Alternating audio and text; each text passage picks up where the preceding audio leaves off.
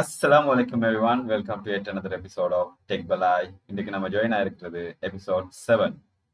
இன்னைக்கு என்னென்ன நியூஸஸ் இருக்குன்னு பார்க்கறதுக்கு முதல்ல இந்த நியூஸஸ் எல்லாமே நாங்கள் டெக் இண்டஸ்ட்ரியில் நடக்கிற அப்கிரேட் அது எல்லாமே அதில் இருக்கும். அதோட எங்களோட இன்டர்பிரிட்டேஷன் தான் இதில் இருக்கும்.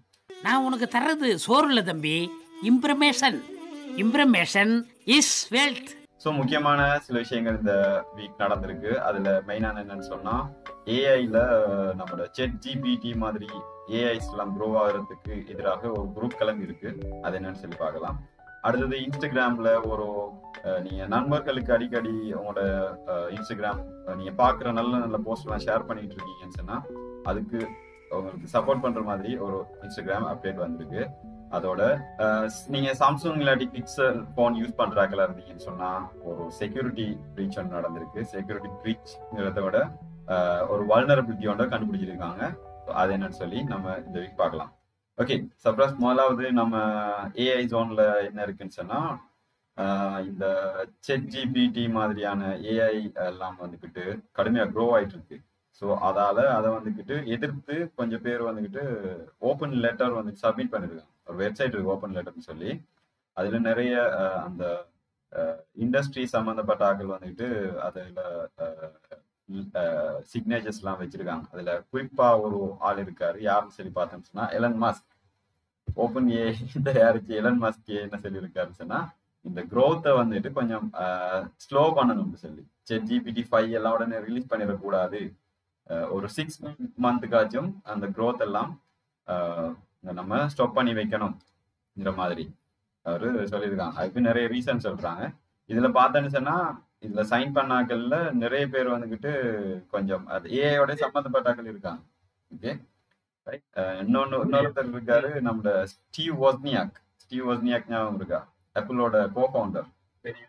நம்ம ஸ்டீவ் ஜாப்ஸோட சேர்ந்து ஆப்பிள பில்ட் பண்ண ஒருத்தர் தான் அவரும். இன்னும் 2-3 ஏஐ கம்பெனிஸ்ல CEOs எல்லாமே அதுல சைன் பண்ணிருக்காங்க. ஸோ அதுதான் இது போயிட்டு இருக்கு. அதுக்கு என்ன ரீசன் சொல்றாங்கன்னு சொன்னா, அதுல க்ரோத் வந்துக்கிட்டு நம்ம மானிட்டர் பண்றதுக்கு ஒரு மெக்கானிசம் ஒன்று இருக்குன்னு சொல்லி. ஏண்டா இப்போ ChatGPT நம்ம 3.5 வந்து 2 வீக்ஸுக்குள்ளேயே GPT 4 வந்துட்டு ரைட். ஸோ அவங்க சொல்றாங்க அந்த ப்ரோக்ரஸ் பண்ற, அதாவது அந்த டேட்டாவை அனலைஸ் பண்ணி ப்ரோக்ரஸ் பண்ணி புது ஏஐ பில்ட் பண்றதை ஸ்லோ டவுன் பண்ணணும்னு சொல்றாங்க. இப்போ GPT 4 வந்துச்சு, அது கடையில் அதுக்கப்புறம் ஆஃபீஸ் கோபைலட் ரிலீஸ் பண்ணான். அடுத்தது GitHubல கோபைலட் X ரிலீஸ் பண்ணான். அடுத்தது ChatGPT பிளகின்ஸ்லாம் கொடுக்க தொடங்கிட்டான். அந்த மாதிரி அந்த க்ரோத் கடும் ஃபாஸ்டாக இருக்கு. ஸோ அதை பார்த்து இவங்க பயப்படலாம். ஸோ என்ன சொல்ல, எலன் மஸ்க்கு பயப்படுறாரா இல்லை ஏதாச்சும் அதில் ஏதாச்சும் பிரச்சனை இருக்கா? எலன் மஸ்க் லெஃப்ட்னா ஓப்பன் ஏஐல இருந்து லெஃப்ட் ஆகியாச்சு எலன் மஸ்க். ஓகே ஸோ அந்த CEO ஒருத்தர் தான் அதை கண்ட்ரோலில் வச்சிருக்கிறார். எலன் மஸ்க் நான் நினைக்கிற மாதிரி ஃபுல்லாக கண்ட்ரோல் பண்ண போனேன்னு நினைக்கிறேன். அது பிறகு லெஃப்டான அதுதான் இருக்கும். அடுத்தது இன்னொரு நியூஸ் ஒன்று லீக் ஆயிருக்கு. அது உண்மையா இல்லையான்னு சரி இன்னும் சரியா கன்ஃபார்ம் இல்லை. என்னன்னு சொன்னா, இந்த ChatGPT மாதிரியான ChatGPT கிட்டத்தட்ட அது எல்லாமே பெரிய கம்பெனிஸுக்கு ஏர்லி ஆக்சஸ் கிடைச்சிட்டு சொல்லு, லைக் ஃபேஸ்புக், இன்ஸ்டாகிராம் மாதிரி கம்பெனிஸுக்கு, யூடியூப் அந்த மாதிரியான கம்பெனிஸுக்கு ஏற்கனவே கிடைச்சிட்டு அவங்க இது வரைக்கும் யூஸ் பண்ணிட்டு வந்திருக்காங்க.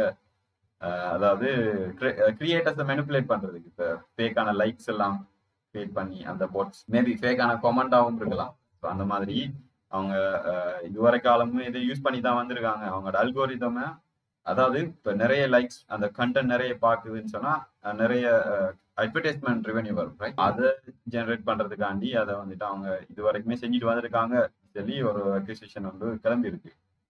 அது இன்னும் எந்த அளவுக்கு எந்த ப்ரூஃப்ஸும் இது வரைக்கும் வரல. இப்போ என்ன சொல்றாங்கன்னு சொன்னா, இப்போ வியூஸ், லைக்ஸ், கமெண்ட்ஸ் எல்லாமே இவங்க ஃபேக்காக ஜென்ரேட் பண்ணி இப்போ அட்வர்டைசர்ஸ் வந்துட்டு அதை தானே பார்ப்பாங்க, ரீச்னு சொல்லி கொடுக்காங்க.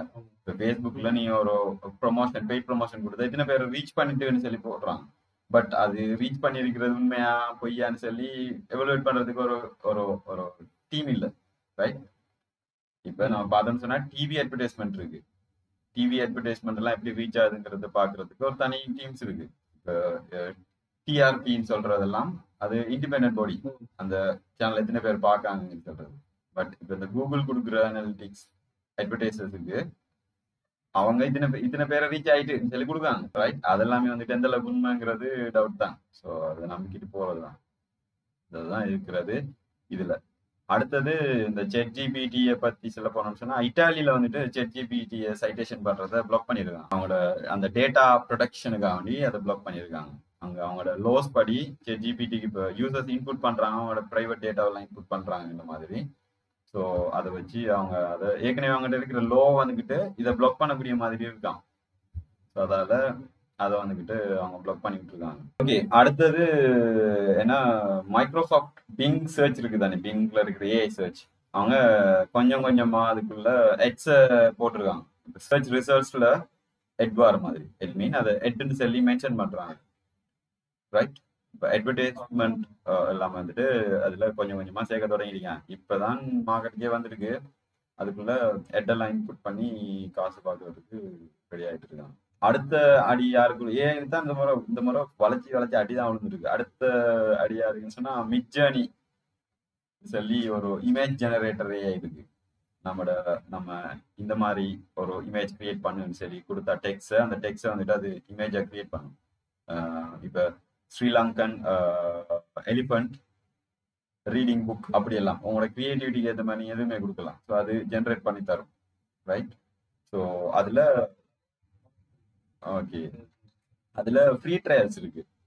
அந்த ஃப்ரீ ட்ரையல்ஸை வந்துட்டு என்ன செஞ்சுருக்காங்கன்னா ஸ்டாப் பண்ணியிருக்காங்க. ஏன்னா லாஸ்ட் வீக்ல சில சம்பவங்களை செஞ்சு விட்டாங்க நம்மளோட நெட்டிசன்கள். அந்த டொனால்ட் ட்ரம்ப் எல்லாம் அரெஸ்ட் பண்ணப்பட்டு போற மாதிரி போட்டோஸ் கிரியேட் பண்ணி, ஃபேக்கா கிரியேட் பண்ணி அதை போட்டிருந்தேன். அப்புறம் போப் வந்துக்கிட்டு ஜெக்கெட்லாம் போட்டுட்டு இருக்கிற மாதிரி, ஃபேஷன் ட்ரெஸ் போட்டுட்டு வாக் பண்ணுற மாதிரி, அப்படி அது ரெண்டும் கான்ட்ரவர்சியாக போயிட்டு இருந்துச்சு. அந்த ஃபேக் இமேஜஸ் அதை ஜென்ரேட் பண்ணி போட்டிருந்தாங்க. அப்போ அடுத்தது அதில் வந்துட்டு இருக்கிற ட்ரையல் வெர்ஷன்ஸை பிளாக் பண்ணி விட்டுருக்காங்க. நீங்கள் சும்மா டெஸ்ட் பண்ணி பார்க்க முடியாது அதில், ரைட்? நீங்கள் பே பண்ணி யூஸ் பண்ணுறதுக்கு மட்டும்தான் இப்போ யூஸ் பண்ண முடியும். அடுத்து இதெல்லாம் பார்த்து போட்டு நம்ம சுந்தர் பிச்சை வந்துட்டு சொல்லியிருக்காரு, நாங்கள் வெகு விரைவிலே பாட் ஏஐயை நாங்கள் இன்ட்ரடியூஸ் பண்ண போறோம்னு சொல்லி. ஏற்கனவே வாங்கின அடியோட போன மனுஷன் இப்போ திரும்ப எடுத்துட்டு வந்திருக்காரு. நாங்கள் வந்துட்டு யூகேக்கும் யூஎஸ்க்கும் வந்துட்டு வெயிட் லிஸ்ட் போட்டிருக்காங்க.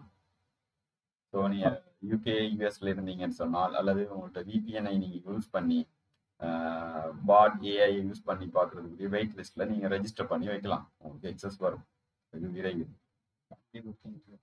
ஸோ இப்போ எனக்கு நமக்கு இவ்வளோ தான் ஏஐ சம்மந்தப்பட்ட நியூஸ் இருக்குது. அடுத்தது இன்டர்நெட்டில் என்ன பர்சனலாக என்ன அட்ராக்ட் பண்ண ஒரு விஷயம் என்னன்னு சொன்னால், இன்டர்நெட் ஆர்கைவ்னு சொல்லி ஒரு வெப்சைட் இருக்குது. ஸோ இன்டர்நெட் ஆர்கைவில் என்ன இருக்குதுன்னு சொன்னால், புக்ஸ் எல்லாமே நம்ம ரீட் பண்ணலாம். வேர்ல்டில் இருக்கிற லைப்ரரிஸில் இருக்கிற புக்ஸ் எல்லாமே, மியூசிக்ஸ், அந்த மாதிரியான விஷயங்கள் எல்லாத்தையுமே அவங்க எடுத்து போட்டிருப்பாங்க. இப்போ நம்ம லைப்ரரியில பார்க்குற மாதிரி அதை எக்ஸஸ் பண்ணி பார்க்கலாம். இப்போ லிமிட் பண்ணியிருப்பாங்க. சில புக் நார்மலாக டவுன்லோட் பண்ணலாம், சில நிறைய புக்ஸ் இப்போ காப்பிரைட்லாம் இருக்கிற புக்ஸ் எல்லாம் டவுன்லோட் பண்ண இயலாது. ஆனால் ஒரு வீக்குக்கு இல்லை 4 days-க்கு அந்த மாதிரி நம்ம அதை ரீட் பண்ணலாம். சில புக்ஸ் வந்துட்டு ஒரு 1 hour-க்கு 1 hour-க்கு நீங்கள் எக்ஸஸ் பண்ணுற மாதிரி எல்லாம் இருக்கும். அவங்க என்ன செஞ்சுருந்தாங்கன்னு சொன்னால், கொரோனா டைமில் நிறைய புக்ஸை வந்துட்டு எக்ஸஸ் கொடுத்துட்டு இருந்தாங்க. அகல் வந்துட்டு அந்த நாலேஜ் அவைலபிலிட்டி இல்லை தானே, ஸோ அதால கொடுத்துருந்தாங்க. ஸோ அந்த டைம்ல அந்த புக் பப்ளிஷர்ஸ்லாம் இருக்காங்க, அவங்களாம் வெறி ஆயிட்டாங்க. அதுலேயும் அந்த வெளிநாட்டுல இருக்கிற பெரிய பெரிய பப்ளிஷர்ஸ் இருக்காங்க. லைக் அது வந்துட்டு பெரிய என்ன சொல்ற பெரிய கார்ப்பரேட்ஸ், அவங்க கிட்டத்தட்ட எல்லாருமே சேர்ந்து ஒரு கேஸை போட்டிருக்காங்க. கேஸை போட்டு இவங்க இல்லீகலா இந்த காப்பிரைட் கண்டென்ட் எல்லாம் இது பண்றாங்கன்னு சொல்லி கேஸை போட்டுருக்காங்க. இது வந்துட்டு எவ்வளோ பெரிய ஒரு இதை பண்ணுறாருன்னு சொன்னால், இப்போ நிறைய இந்த அளவுக்கு நாலேஜ் ஓப்பனாக இருக்கிறது தான் இப்போ வேர்ல்டு இந்த அளவுக்கு க்ரோ ஆகிறதுக்கு காரணம், ரைட்? நம்ம எங்கே இருந்தும் இது பண்ணுறோம்.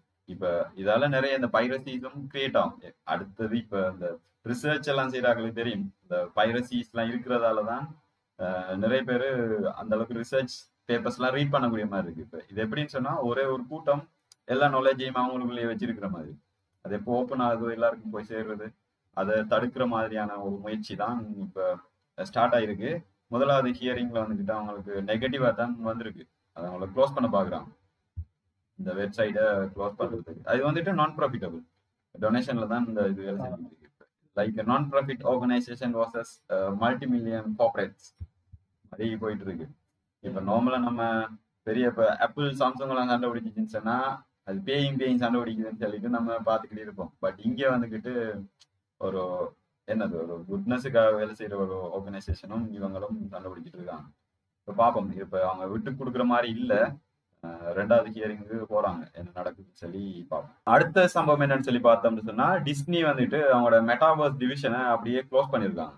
அவங்க ஏற்கனவே அந்த மெட்டாவர்ஸுக்குரிய இதெல்லாம் பில்ட் பண்ணிட்டு இருந்தாங்க, அதில் நிறைய பேரை லே ஆஃப் பண்ணிட்டு அந்த கம்பெனி அந்த டிவிஷனை அப்படி இழுத்து மூடியிருக்காங்க. ஸோ சுற்றி சுற்றி நம்ம மார்க் ஜூக்கர்பர்க்கு அடி கொடுத்துக்கிட்டே இருக்கு, கொண்டு வந்த அந்த அளவுக்கு அந்த ஹைப்புக்கு ஒரு ரிட்டர்ன் இல்லை. நிறைய கம்பெனிஸ் என்ன ஒன்றுமே இல்லை இதில் சொல்லி கதைக்கு தொடங்கிட்டாங்க. இப்போ எல்லாமே காஸ்ட் கட்டிங் அதுன்னு சொல்லி வரக்குள்ள இப்போ ரன் பண்ணி இன்னும் அந்தளவுக்கு இவ்வளோ காலத்துலேயுமே அந்தளவுக்கு ரீச் ஆகாத ஒரு டெக்னாலஜிக்கு நம்ம ஏன் இன்வெஸ்ட் பண்ணணும்னு சொல்லி அவங்க யோசிக்கலாம். அதுதான் அதில் இருக்கு. பட் அது ஒரு ரிவல்யூஷனரி தான் கொண்டு வந்த, ஆனா அந்த இது எல்லாமே அப்படி இருந்தால ஏஐ பக்கம் திரும்பிட்டு ரைட்.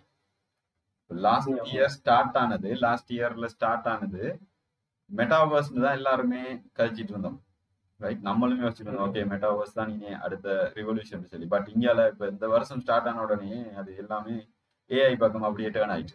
ஸோ ஏஐ தான் இப்போதைக்கு ரிவல்யூஷனரியா இருக்கிறதால எல்லாருமே அது நோக்கி போயிட்டு இருக்காங்க. அடுத்தது கூகுள் என்ன செய்ய போகுதுன்னு சொன்னா, இப்போ மேப்ல எக்ஸ்ட்ரீம் ஹீட் அலர்ட் கொடுக்க போகுது. அந்த மாதிரி ஒரு ஃபீச்சர்ஸை புதுசாக இன்ட்ரோடியூஸ் பண்ண இருக்காங்க. வந்துட்டு ஹீட் எந்தெந்த ஏரியாவில் இருக்கு, எக்ஸ்ட்ரீம் ஹீட் எல்லாம் நம்ம வியூ பண்ணக்கூடிய மாதிரி இருக்கும். ஓகே, அடுத்தது எலன் மஸ்க் வந்துட்டு இப்போ அதுக்கு மோஸ்ட் ஃபாலோட் பர்சனா செலக்ட் ஆகியிருக்காரு ட்விட்டர்ல. நானும் ரவுடிதான் படத்துல ராதிகா சொல்ற மாதிரி மொத்தம் எத்தனை ஃபாலோவர்ஸ் போடலாம், இத்தனை மில்லியன் போடலாம், அதே போட்டு விடுங்க, இல்லை மொத்தமே எவ்வளவுதான் இருக்கு அப்ப அதையே போட்டு விடுங்க மாதிரி போட்டு இருக்காரு. ஒபாமாக்கு அடுத்ததான் அவர் வந்திருக்காரு ரைட். நடந்திருக்கு. அடுத்தது இப்ப இந்த ஏப்ரல் ஃபூல்ஸ் டேக்கு வந்துட்டு அந்த செலிபிரிட்டிஸ் வெரிஃபைட் ப்ரொஃபைல் இருக்கிற ஆக்கள் இருக்காங்க தானே. நான் சொல்றேன், இப்ப அந்த காசு கொடுத்து வர வெரிஃபைட் இல்ல, ஏற்கனவே ப்ரீவியஸாவே அந்த வெரிஃபைடா இருக்கிற அக்கௌண்ட் ரைட், வெரிஃபைட் சிம்பல் அவங்கள எல்லாருமே அதுல காசு, அதுலயும் காசு கட்டாம இருக்கிறாங்களுக்கு வெரிபிகேஷன் சிம்போல தூக்கி விட்டுருக்காரு நம்ம தலைவர். அடுத்தது இப்ப அதுல இருந்து ஒரு டேட்டா ஒன்று தெரிய வந்திருக்கேன்னு சொன்னா, நிறைய செலிபிரிட்டிஸ் வந்துட்டு வெரிஃபைட் இதை யூஸ் பண்ண, வெரிஃபைட் மீன் பே பண்ண விருப்பம் இல்லை, அவங்க பே பண்ண விருப்பம் இல்லாத மாதிரி இருக்காங்க. அது இப்ப ட்விட்டர்ல ஒரு கேள்வி குத்தா இருக்கு. இப்ப நிறைய பேக் இதெல்லாமே அந்த வெரிஃபைட் இதை வச்சிருக்காங்க. அதெல்லாம் ஒரு அந்த வெரிஃபைட் என்ன வெரிஃபைட் வச்சுக்குண்டான மரியாதையே போச்சுடா அவங்களால சொல்லி வந்துட்டு இப்ப ஃபேஸ்புக்கும் இன்ட்ரோடியூஸ் பண்ணிருக்காங்க ரைட். மார்க் ஜூக்கர்பர்க் பார்த்துருக்கோம் ஏன்னா இந்த ஐடியா எவ்வளவு நாளா நம்மளுக்கு தெரியாம போச்சு சொல்லிட்டு இவரோட அவர் கூட தான் பிரைஸ் வச்சிருக்காரு. அடுத்தது ட்விட்டர் சோர்ஸ் கோடு வந்துகிட்டு அதுல ஒரு பார்ட் ஆஃப் த கோடை வந்துட்டு ஓப்பன் சோர்ஸ் ஆக்க போறோம்னு சொல்லி எலன் மஸ்க் சொல்லிட்டு இருந்தாரு. இப்ப அதை ஆக்கியும் இருக்காரு. எல்லாமே இல்லை, நம்ம என்ன நம்மளுக்கு ரெக்கமெண்டட் ட்வீட் சொல்லி காட்டும் ரைட். சில ட்வீட்ஸை ரெக்கமெண்டட் ட்வீட்ஸ்ன்னு சொல்லி காட்டும் அந்த அல்கோரிதத்தை அந்த சோர்ஸ் கோட அப்படியே போட்டிருக்கு. நான் நினைக்கிறேன் அதுல நிறைய பக்ஸ் இருக்குன்னு சொல்லி இப்போ ஓப்பன் சோர்ஸா போட்டா நிறைய கம்யூனிட்டி சப்போர்ட் கிடைக்கும் தானே. இது ஒரு பார்ட் ஆஃப் த சோர்ஸ் கோட ஆஃபிஷியலா ரிலீஸ் பண்ணிருக்காங்க. மெயினா அது என்னத்துக்கு இருக்குன்னு சொன்னா, இதுக்கு ஏன் நம்ம இதெல்லாம் டெவலப் பண்ண காசை கொடுத்துக்கிட்டு இதை நம்ம கம்யூனிட்டி சப்போர்ட் எடுப்போம்னு சொல்லி போட்டிருக்கு. எலன் மாஸ்க் ஒரு காஸ்ட் கட்டிங் பிளானாகவும் இது இருக்கலாம். ஸோ நிறைய பேர் கண்ட்ரிபியூட்டர்ஸ் வரும் இப்போ. ஸோ அது வந்துட்டு இன்னும் ஷார்ப் ஆகிறதுக்கான சான்சஸ் இருக்கு. அடுத்ததான் நம்ம ஆப்பிள் பக்கம் வந்தோம்னு சொன்னால், அவங்களுடைய வேர்ல்டு வைட் டெவலப்பர்ஸ் கான்ஃபரன்ஸ் வந்துக்கிட்டு ரிட்டர்ன் ஆகுது ஜூன் 5. அது ஆன்லைன்ல தான் நடக்க இருக்கு. 5 to 9 வரைக்கும் நடக்க போகுது கான்ஃபரன்ஸ். அதில் புது புது டெக்னாலஜிஸ் எல்லாம் இன்ட்ரடியூஸ் பண்ணுவாங்கன்னு நினைக்கிறேன். ஆனால் போன கான்ஃபரன்ஸ்ல சொல்லியிருந்தாங்க இந்த பே லேட்டர் டெப்ட்னு சொல்லி ஒரு ஆப்ஷன் கொண்டு வரதா, அதை இப்போ ரிலீஸ் பண்ணியிருக்காங்க. யூஎஸ்ல ரிலீஸ் பண்ணியிருக்காங்க நினைக்கிறேன். நீங்கள் வந்துக்கிட்டு $1,000 வரைக்கும், $1,000 or $10,000 வரைக்கும் உங்களுக்கு கடன் தருவார்கள் ஆப்பிள். ஸோ இந்த கடனை நீங்கள் பயன்படுத்தலாம். உங்களுக்கு எக்ஸ்ட்ரா ஃபீ எதுவுமே அவர்கள் அறவிட மாட்டார்கள். இவ்வளவு காசு கொடுத்து போன் வாங்கிட்டு அவங்ககிட்ட கடன் வாங்குறது, நீ சும்மா காசை வச்சிருந்தேன்னு அந்த காசுக்கு எதுக்கு. ஸோ இந்த மாதிரி நான் நினைக்கிறேன் அவங்களோட எக்கோசிஸ்டம் எல்லாத்துலேயுமே இருக்கிறாங்களுக்கு கொடுப்பாங்கன்னு நினைக்கிறேன். அந்த லோயல் கஸ்டமர்ஸ் வந்துட்டு வச்சிருக்காங்களே ஆனா உண்மைக்கும் அந்த ஆப்பிள் கஸ்டமர்ஸ் வந்துட்டு லோயல் தான். நம்ம எல்லாமே ஒரு பக்கம் என்ன எங்க போயிடுவோம், எங்க நல்ல ஃபீச்சர்ஸ் குறைஞ்ச வேலையில கிடைக்குதோ அப்படின்னு சொல்லி போயிட்டு இருக்கோம். அவங்க விசுவே போனாலும் நாங்க ஆப்பிள் தான்டா சொல்லி இருக்கிறார்கள் இருக்காங்க. அடுத்தது அமேசான் நிறுவனம் ஒரு சம்பவத்தை செஞ்சுக்கிட்டு இருக்கு. சைட் வாக் இன்ட்ரடியூஸ் பண்ணியிருக்காங்க அவங்களோட இன்டர்நெட் தான் அது. இப்ப எப்படின்னு சொன்னால் யூஎஸ்ல ஃபுல்லா அது கிட்டத்தட்ட லான்ச் ஆயிருக்கு.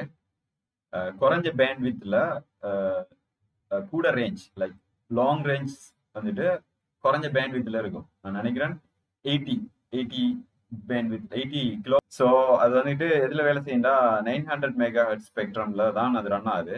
மெயின் அது எதுக்கு யூஸ் பண்ண போறாங்கன்னு சொன்னா அவங்களோட IoT டிவைசஸ் எல்லாமே கனெக்ட் பண்றதுக்கு. அவங்கள்ட்ட நிறைய IoT டிவைசஸ் இருக்கு, ரைட்? அலெக்சா அப்படி இப்படின்னு சொல்லி. ஸோ அது எல்லாத்தையுமே நீங்கள் தனியாக அவங்களோட வைஃபை ரவுட்டரில் கனெக்ட் பண்ண தேவையில்லை, டிரெக்டாக இந்த டெக்னாலஜி மூலமாக நீங்கள் யூஸ் பண்ணிட்டு போகலாம். இப்போ அதை லான்ச் பண்ணது பார்த்தா அமெரிக்கா மெப்பை கிட்டத்தட்ட ஃபுல்லாக கவர் பண்ணிட்டான். சில ஏரியாவில் நிறைய ரேஞ்சில் இருக்குது. இதில் என்ன பிரச்சனைன்னு சொன்னால் யூசர்ஸ்கிட்ட யூசர்ஸ்கிட்ட என்ன சொல்கிற அவங்களுக்கு இன்ஃபார்ம் பண்ணாமல் கிட்டத்தட்ட அவங்களோட டிவைஸில் இருக்கிற எல்லாமே எல்லா டிவைஸும் இப்போ connected, inter connected, right? So இந்த ஸ்பெக்ட்ரம்ல அந்த எல்லா டிவைசஸுமே இன்டர் கனெக்டடா இருக்கு. ஆனா இதுல என்ன இருக்குன்னு சொன்னா அவங்க சொல்றாங்க என்கிரிப்டடா இருக்கு, அடுத்தது யூசர்ஸ் டேட்டா இதாக மாட்டுச்சுன்னு சொல்லி சொல்லியிருக்காங்க. எந்த அளவுக்கு வரும்னு சொல்லி தெரியாது. இது ஒரு ஃப்ரீ இன்டர்நெட் மாதிரி ரன் ஆயிட்டு இருக்கு, ரைட்? இப்போ ஒரு டிவைஸ் இன்னொரு டிவைஸோட கனெக்ட் ஆகி இப்போ ஒரு கம்யூனிட்டி நெட்வொர்க் மாதிரி யூஎஸ்ஃபுல்லா பரவி கிடக்கு. அந்த மெப்ல பார்த்தோம்னு சொன்னா விளங்கும். ஓகே, அடுத்ததா முக்கியமான ஒரு சம்பவம் நடந்திருக்கு. சாம்சங் மற்றும் பிக்சல் போன் உரிமையாளர்கள் கவனத்திற்கு என்ன ஆகிருக்குன்னு சொன்னா, இப்போ Google project zero bug hunting இருக்கு தானே, நம்ம நம்மளோட பழைய இதுல கதைச்சிருப்போம். அதை அவங்க கண்டுபிடிச்சிருக்காங்க. என்னன்னு சொன்னா அந்த ஸ்மார்ட் போன்ல இருக்கிற wifi and mobile internet use பண்ற மோடம் எக்ஸினோஸ் மோடம்ல வந்துட்டு அந்த பக் இருந்திருக்கு. ஸோ அந்த பக்கம் என்ன செய்யணும்னு சொன்னால் ஹேக்கர்ஸ் வந்துட்டு நம்மளோட டிவைஸை ஃபுல்லாக கண்ட்ரோலுக்கு எடுக்கக்கூடிய மாதிரி அது ஒரு வல்னரபிலிட்டியாக இருந்திருக்கு. அதை கண்டுபிடிச்சி ரிப்போர்ட் பண்ணியிருக்காங்க. அதில் பெச்சும் ரிலீஸ் பண்ணியிருக்காங்க. நீங்கள் பிக்சலும் சாம்சங்கும் பெச் கொடுத்துட்டு நீங்கள் அப்டேட் ஏதாச்சும் இருந்துச்சு, செக்யூரிட்டி அப்டேட் இருக்குமென்றால் அதை உடனடியாக செய்து கொள்ளுங்க, அப்டேட்ஸ் செஞ்சுக்காங்க. ஆனால் எஃபெக்டட் டிவைசஸ் லிஸ்ட் கொடுத்துருக்காங்க. சாம்சங்கில் வந்துட்டு S22, M33, M13, M12, A71, A53, A33, A21S, A13, A12 and A04 சீரீஸ்ல புந்து விளையாடு. ஸோ இந்த சம்பவம் நடந்திருக்கு. அடுத்தது என்னன்னு சொன்னா இன்னொரு பக் ஒன்று கண்டுபிடிச்சிருக்காங்க. என்னன்னா இது சாம்சங்ல நினைக்கிறேன். எப்படின்னா நம்ம இப்ப ஒரு கிரெடிட் கார்டு அதெல்லாம் இன்ஃபர்மேஷன், இப்போ ஒரு இமேஜ் ஒன்று அனுப்புறோம்னு சொன்னா அதை நம்ம என்ன செய்வோம், ஒரு மார்க்கர் டூலை யூஸ் பண்ணி ரிமூவ் பண்ணுவோம், ரைட்? அதில் இருக்கிற முக்கியமான இன்ஃபர்மேஷன்ஸ்லாம் அதை வந்துக்கிட்டு சென்ட் பண்ணி அந்த ரிசீவர் வந்துக்கிட்டு அதை வந்துக்கிட்டு அதில் இருக்கிற அந்த மார்க்கர் டூலை யூஸ் பண்ணி போட்ட அந்த பிளர் பண்ணதோ அதை ட்ரா பண்ணதை ரிமூவ் பண்ணக்கூடிய மாதிரி இருக்கும். ஸோ அப்படி ஒரு பக் ஒன்று இருக்கிற மாதிரி அதை கண்டுபிடிச்சிருக்காங்க. ஸோ அதை பற்றின மேலதிக டீட்டெயில்ஸ் ஒன்றும் இல்லை, இப்போ அது ரன்னிங்கில் இருக்கும். பட் பெட்டர் நீங்கள் சாம்சங் மாதிரியான ஃபோன்ஸ் வைத்திருப்பவர்கள் என்றால் அது மட்டும் இல்லை, எல்லாருமே செக்யூரிட்டி பேச்சஸ் அப்டேட் பண்ணி வச்சுக்கிறது பெட்டர். நீங்கள் ஓஎஸ் எல்லாம் அப்டேட் பண்ணாட்டியும் பரவாயில்ல, செக்யூரிட்டி பேச்சஸ் அடிக்கடி பார்த்து செக் பண்ணி அப்டேட் பண்ணிக்கொள்வது மிகவும் சிறந்தது. அடுத்தது நம்ம வாட்ஸ்அப் பக்கம் வந்தோம்னு சொன்னால் இப்போ கிட்டத்தட்ட அப்படி அப்டேட்ஸ்களை அள்ளி வழங்கிக்கிட்டு இருக்காங்க. இப்போ புதுசாக கொண்டு வந்திருக்காங்க அந்த ஆடியோ மெசேஜ் வந்துட்டு செல்ஃப் டிஸ்ட்ரக்ட் ஆகிற மாதிரி, ஒரு தரம் கேட்டு முடிந்தவுடன் நீ அது உடனடியாக அழிந்துவிடும். அந்த மாதிரியான ஆடியோ மெசேஜஸ் கொண்டு வந்திருக்காங்க. நம்ம அனுப்புகிற ஆடியோவை நம்ம எதிரிகளுக்கு அனுப்பி நம்ம மேலே உள்ள வன்மத்தை தீர்த்துக்காமல் இருக்கிறதுக்கு அது ஒரு வழியாக இருக்கும். ஸோ அந்த மாதிரியான விஷயங்களுக்கு தான் அது யூஸாக இருக்கும். விண்டோஸ் 12 அதில் வந்துக்கிட்டு அதுக்கு விண்டோஸ் 12 இன்ட்ரடியூஸ் பண்ண போகிறாங்க. அதில் நிறைய ஏஐ எலிமெண்ட்டோட அதை இன்ட்ரடியூஸ் பண்ண போகிறாங்க. கிட்டத்தட்ட ரீஜென்ரேட் பண்ணுற மாதிரி கோர்னு சொல்லி அதுக்கு பேர் வச்சுருக்காங்க, கோர் 12 சொல்லி. ஸோ அந்த ப்ராஜெக்டுக்குரிய நேம். ஸோ அவங்க வந்துட்டு ரீஜென்ரேட் பண்ண போகிறாங்க அவங்களோட ஆப்ரேட்டிங் சிஸ்டத்தை. இதுக்கு முதல்ல ஒரு ரீஜென்ரேட் பண்ண சம்பவம் ஒன்று செஞ்சாங்க, ஞாபகம் இருக்கா? விண்டோஸ் 10ல வந்துட்டு ரீஜென்ரேட் பண்ணி அது நாசமாக போய், ஸோ இந்த முறை சரியாகவும் சிறப்பாகவும் வரணும்னு சொல்லி நம்ம மைக்ரோசாஃப்டை வாழ்த்து வழி அனுப்புவோம். ஸோ நிறைய நல்ல ஸ்டேபிள் வெர்ஷனாக இருந்துச்சு. கிட்டத்தட்ட எக்ஸ்பிக்கு போகிற விண்டோஸ் 7 தான் மேக்ஸிமம் ஸ்டேபிள் வெர்ஷனாக நம்ம பார்க்கலாம். அடுத்தது அதுக்கு பிறகு 10 எல்லாம் வந்துட்டு சம்பவம் ஆயிட்டு. இது சரியா வரணும்னு நினைக்கிறேன், பார்ப்போம். அடுத்ததா இன்ஸ்டாகிராம்ல ஒரு அப்டேட் ஒன்று கொடுக்க போறாங்க. என்னென்றால் அந்த நம்ம இப்ப ஒரு இதை பார்க்கணும்னு சொன்னா சேவ் பண்ணி வைப்போம் தானே, சேவ் ஆப்ஷன் வர போஸ்டர். அந்த சேவ் ஆப்ஷனை வந்துட்டு நீங்க இப்ப குரூப்பா சேர்ந்து சேவ் பண்ணி வைக்கலாம். நண்பர்கள் எல்லாரும் சேர்ந்து அந்த சேவ் பண்ணிங்கன்னு சொன்னா அது வந்துட்டு சேவ் ஆயிருக்கு ஒரு தனி இடத்துல. ஸோ எல்லாருமே அதை எக்ஸஸ் பண்ணக்கூடிய மாதிரி இருக்கு. அந்த மாதிரி ஒரு ஆப்ஷனை கொண்டு வர போறாங்க. மெசேஜ் குரூப் திறந்து மெசேஜ்ல ஷேர் பண்ணி கொண்டிருக்க தேவையில்லை, சேவ் பண்ணிட்டு போனோம்னு சொன்னால தேவையானாக்கள் அதுக்குள்ள போயிட்டு பார்த்து கொண்டு இருப்பாரு. ஸோ நீங்க அனுப்புற கிரிஞ்சி ஸ்டேட்டஸ் எல்லாமே, இந்த ரீல்ஸ் எல்லாமே நாங்கள் பார்ப்போம், நடத்தி கொண்டிருக்கிறீர்கள். ஓகே, அடுத்தது இலங்கை வாழ் மக்களுக்கான ஒரு நற்செய்தி என்னன்னு சொன்னா, இந்த ஸ்பாட்டிஃபை அவர்கள் அவங்களுடைய டிஜேன்னு சொல்லி போன மாசம் இன்ட்ரோடியூஸ் பண்ணியிருந்தாங்க, ரைட்? ஸ்பாட்டிஃபை ஏஐ டிஜே அதை வந்துட்டு ஸ்ரீலங்காவுக்கு இன்ட்ரோடியூஸ் பண்ண போறாங்களாம். இன்னும் 2-3 மந்த்ஸ்ல இன்ட்ரோடியூஸ் பண்ணிடுவாங்களாம். அடுத்து அந்த ஸ்ட்ரோல் பண்ணி பாக்குற மாதிரி அந்த டிக்டாக் மாதிரி அப்டேட் ஒன்று கொடுத்துருந்தாங்க. ஸ்பாட்டிஃபை கண்டென்ட் எக்ஸ்ப்ளோர் பண்றது அந்த டிக்டாக் மாதிரி மேல மேல தள்ளி பாக்குற மாதிரி அதையும் கொண்டு வர போறாங்க இலங்கை வாழ் மக்களுக்காக, ரைட்? ஸோ ஆனால் உலகம் பொருளாகவும் இப்ப பார்த்து கொண்டிருக்கும் கேட்டுக்கொண்டிருக்கும் அந்த பாட்காஸ்ட் இன்னும் அவர்கள் இலங்கை மக்களுக்கு தரவில்லை. ஸோ இது நான் வன்மையாக கண்டிக்கிறேன். ஒரு இலங்கையின் தலை சிறந்த பாட்காஸ்ட் நடத்துனராக நான் இதை 1 மில்லியன் யூசர்களை கொண்ட எங்களுடைய என்ன பாட்காஸ்ட் ஃபேமிலியே உங்களை கண்டிக்கிறோம் என்று கூறி இன்றைய டெக் பலாயை நிறைவு செய்து கொள்கிறோம். நன்றி.